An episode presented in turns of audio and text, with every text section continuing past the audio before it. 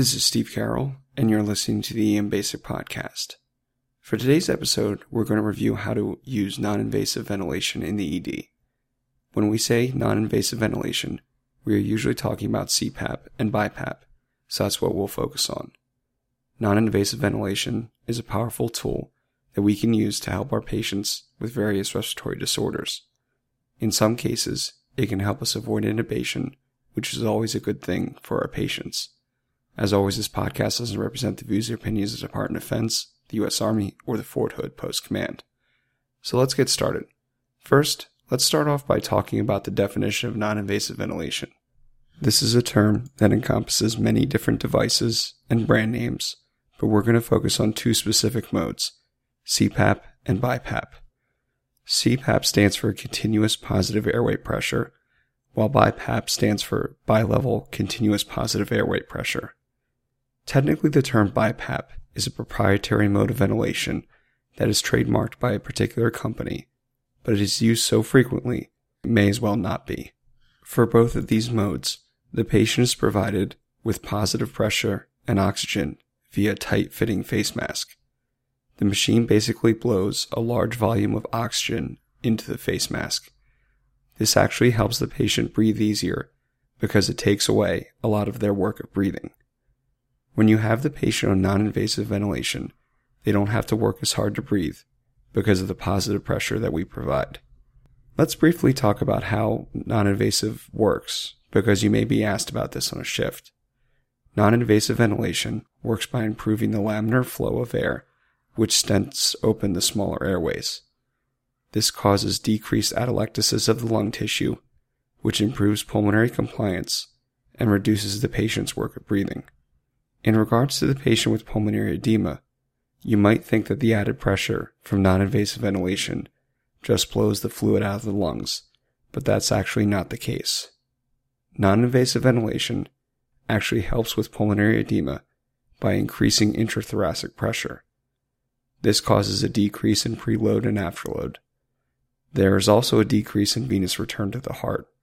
So you aren't really blowing the fluid out of the lungs, you are actually decreasing the amount of blood flow, and therefore the fluid that ends up in the lungs in the first place. Now let's talk about the difference between CPAP and BiPAP. The main difference is whether or not the positive pressure changes as the patient breathes in and out. CPAP provides the same amount of pressure all the time without adjusting the pressure to sync with the patient's breathing. So with CPAP, the pressure is set at one number, let's say 10 centimeters of water, with BiPAP, the amount of pressure varies as the patient breathes in and out. For example, the pressure may be 10 centimeters of water when the patient breathes in and 5 centimeters of water the rest of the time when the patient isn't inhaling. We call this setting 10 over 5. Another way to think about BiPAP is that you are always providing 5 centimeters of positive pressure with an additional 5 centimeters of pressure whenever the patient inhales. So why use CPAP instead of BiPAP? The theory goes that BiPAP may be easier for the patient to tolerate because you reduce the pressure in between breaths, which may be more comfortable for the patient. The reality is is that there really isn't a difference in outcomes with CPAP versus BiPAP, and BiPAP probably isn't that much more comfortable for the patient. That being said, we more often use BiPAP in the ED because it's just what we are more comfortable with and we feel like we have more control when we can dial in our settings more precisely than with CPAP. In the pre hospital realm, you will see CPAP way more often than you'll see BiPAP systems. I'm not sure why you don't see a lot of portable BiPAP machines made for EMS, but this is just what I've noticed. Some EMS CPAP devices are even 100% disposable. All you have to do is connect the mask to a high flow oxygen source and it generates continuous positive airway pressure without any sort of bulky equipment or mechanical compressors.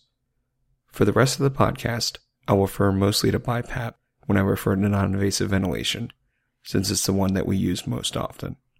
Now let's talk about which patients need non-invasive ventilation. This is pretty simple.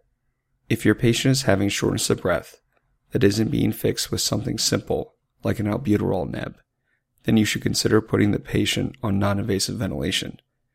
You don't have to put a lot of thought into this. If your patient is really short of breath, you should put them on BiPAP as soon as possible. In some patients, it's not easy to tell right off the bat whether their shortness of breath is from asthma, COPD, heart failure, or pneumonia. But guess what? It doesn't really matter. You can use non invasive ventilation for all these causes of shortness of breath. You can even use BiPAP to pre oxygenate the patient before you make an intubation attempt. The extra oxygen and airway pressure that you provide just before intubation can help prevent desaturation and all of its complications. One thing to consider is that while BiPAP may help patients with acute asthma exacerbation, the evidence for it is less convincing than other conditions, so use it with caution in those patients with asthma. Finally, you can even use non invasive ventilation in a patient who has a do not resuscitate or do not intubate order. For these patients, you may be looking to make them more comfortable and take away their air hunger, or you may be using this to buy you some time while you can figure out the patient's wishes regarding intubation and further aggressive care. Here's the great thing about non invasive ventilation you don't have to know what is causing the patient's shortness of breath because it doesn't really matter. Once again, non invasive will help out any patient with shortness of breath, regardless of its cause. Now, with all that being said, there are some patients that you shouldn't put on non invasive ventilation. If you have a patient who is unconscious, this is the biggest contraindication. The patient needs to be awake and still having some sort of respiratory effort. If the patient is unconscious, then that non invasive ventilator has moved from supporting the patient's respiratory effort to taking over. This is a bad thing because patients can aspirate with a large volume of air that can be pumped into them if they aren't awake. These aren't patients whom you want to stick in a corner and forget about. One final caution is to make sure that the BiPAP machine doesn't have a backup rate that will kick in if the patient becomes apneic. I've seen this before and it is not ideal because the BiPAP machine will start ventilating the patient and you won't know because it will keep their pulse ox up while putting them at risk for aspiration. So if the patient is totally out of it, then you need to intubate them, not put them on non-invasive ventilation. The other area to be careful about is patients who are hypotensive. BiPAP increases intrathoracic pressure, which decreases preload and afterload, which will cause a drop in blood pressure, so be careful in patients who are hypotensive.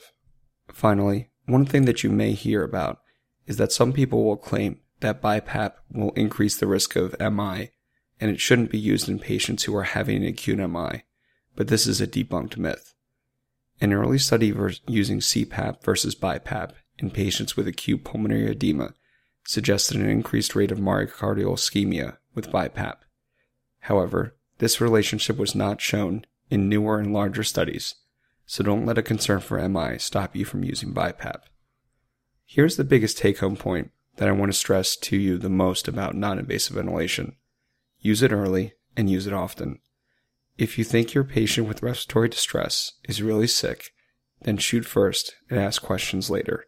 Those few minutes of delay could mean the difference of having to intubate the patient or not getting the patient sufficiently oxygenated before an intubation attempt, which can cause them to go into cardiac arrest. So the next thing to talk about is how do we actually put a patient on non invasive ventilation? First, we need to have the machine available. At some hospitals, this may involve calling respiratory therapy to bring the machine down to the ER. But if you really want your ED to be progressive and on the cutting edge, you should have at least one CPAP or BiPAP machine in the ED at all times. Scott Weingart from the EMCrit podcast is a big advocate of not only having non invasive ventilation in your ED, but also knowing how to operate it yourself, and I totally agree. You shouldn't have to wait the 5 or 10 minutes it may take for RT to respond to the ED.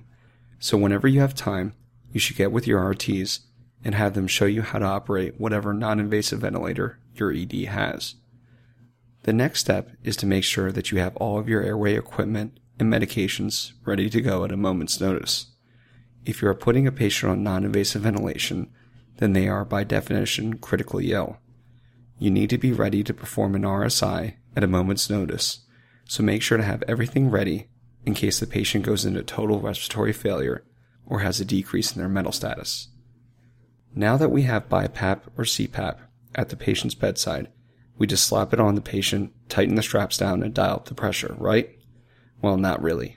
If you go attacking people with BiPAP masks, they will most likely slug you because they will think you are trying to smother them. Think about it this way. Imagine I have just flipped a switch and your lungs have filled all the way up with fluid. You are short of breath, sweating, gasping for air, and feeling like you may die. You are sitting bolt upright in bed with that scared look on your face. Suddenly, out of nowhere, with no warning, someone slaps a mask on your face and tightens down the straps. How would you feel if someone did this to you?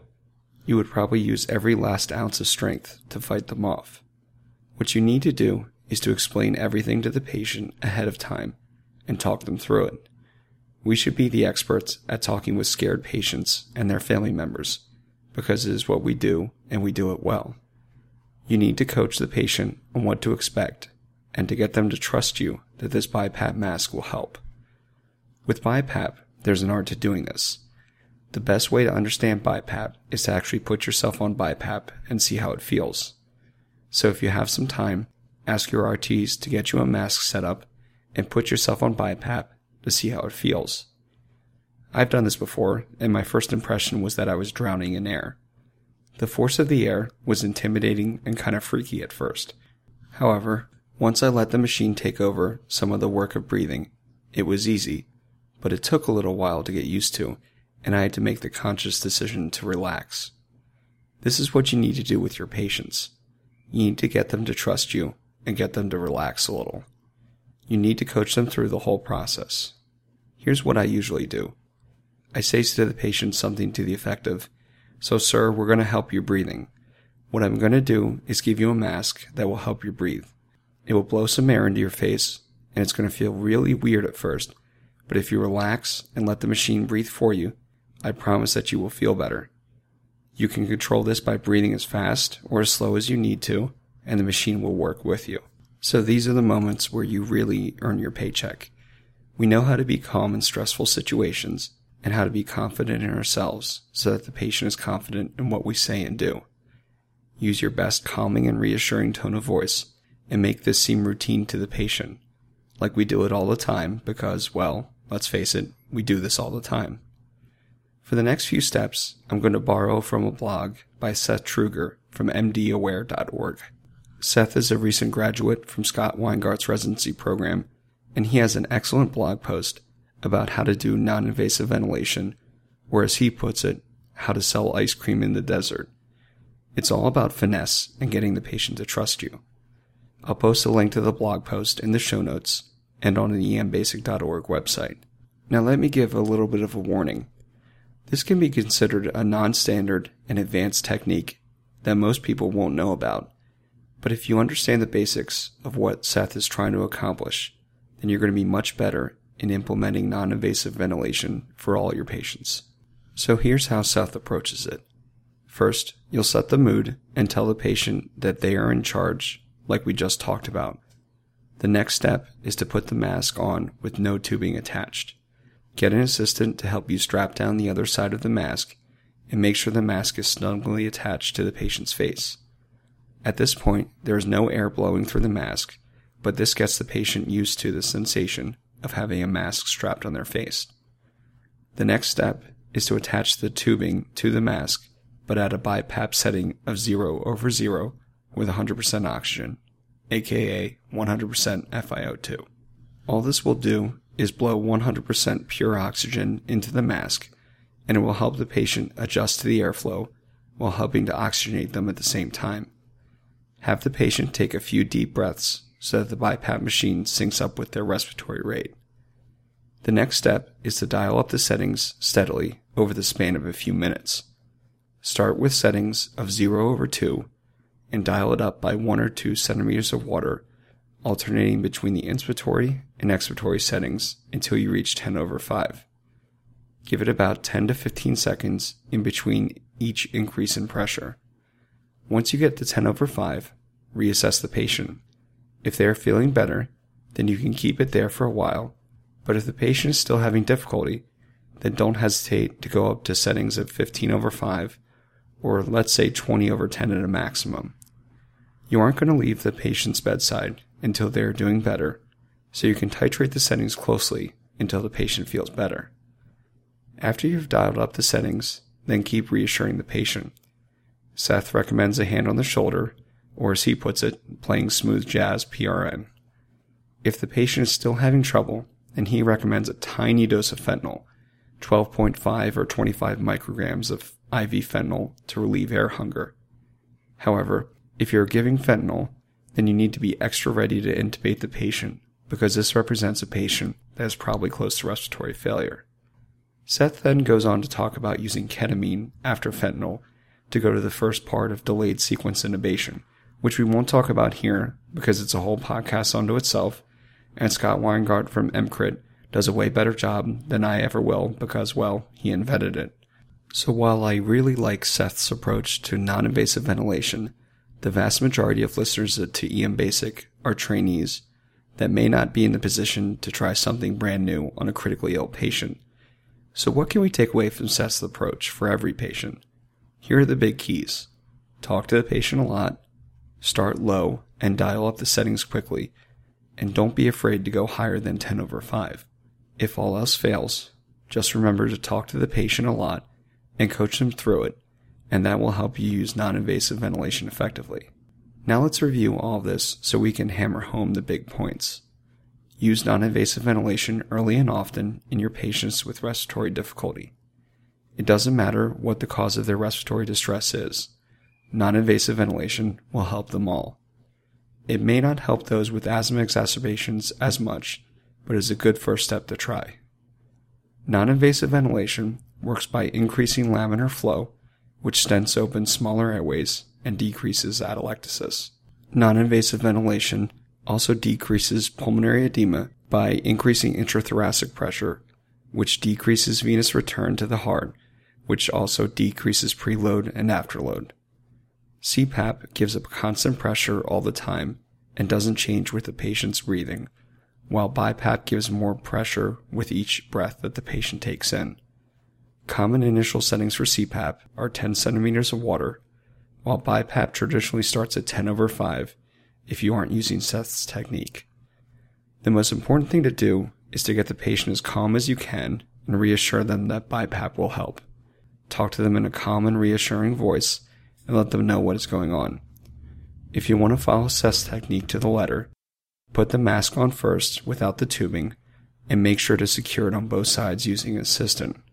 Then attach the tubing at a setting of 0 over 0 with 100% FiO2. After the patient is adjusted to the mask, have the patient take some big breaths to sync with the ventilator. Start slowly dialing up the settings, starting with 0 over 2. Alternate increasing the inspiratory and expiratory settings every 10 to 15 seconds. Increase each setting by 1 or 2 centimeters of water until you reach at least 10 over 5. If the patient isn't doing better at 10 over 5, then keep dialing it up just make sure to keep about 5 centimeters difference between the inspiratory and expiratory settings. At this point, you can consider using a tiny dose of fentanyl to decrease air hunger. Seth suggests 12.5 or 25 micrograms of fentanyl IV. The next step would be to give the patient ketamine, which would represent the first step in delayed sequence intubation, which is a whole other podcast. So that's all I have for now on non invasive ventilation. I hope this helps you understand why we use non-invasive ventilation and how you can help your patients use this modality to avoid intubation. As always, send me your comments. Until next time, this is Steve Carroll for the EM Basic Podcast, signing off.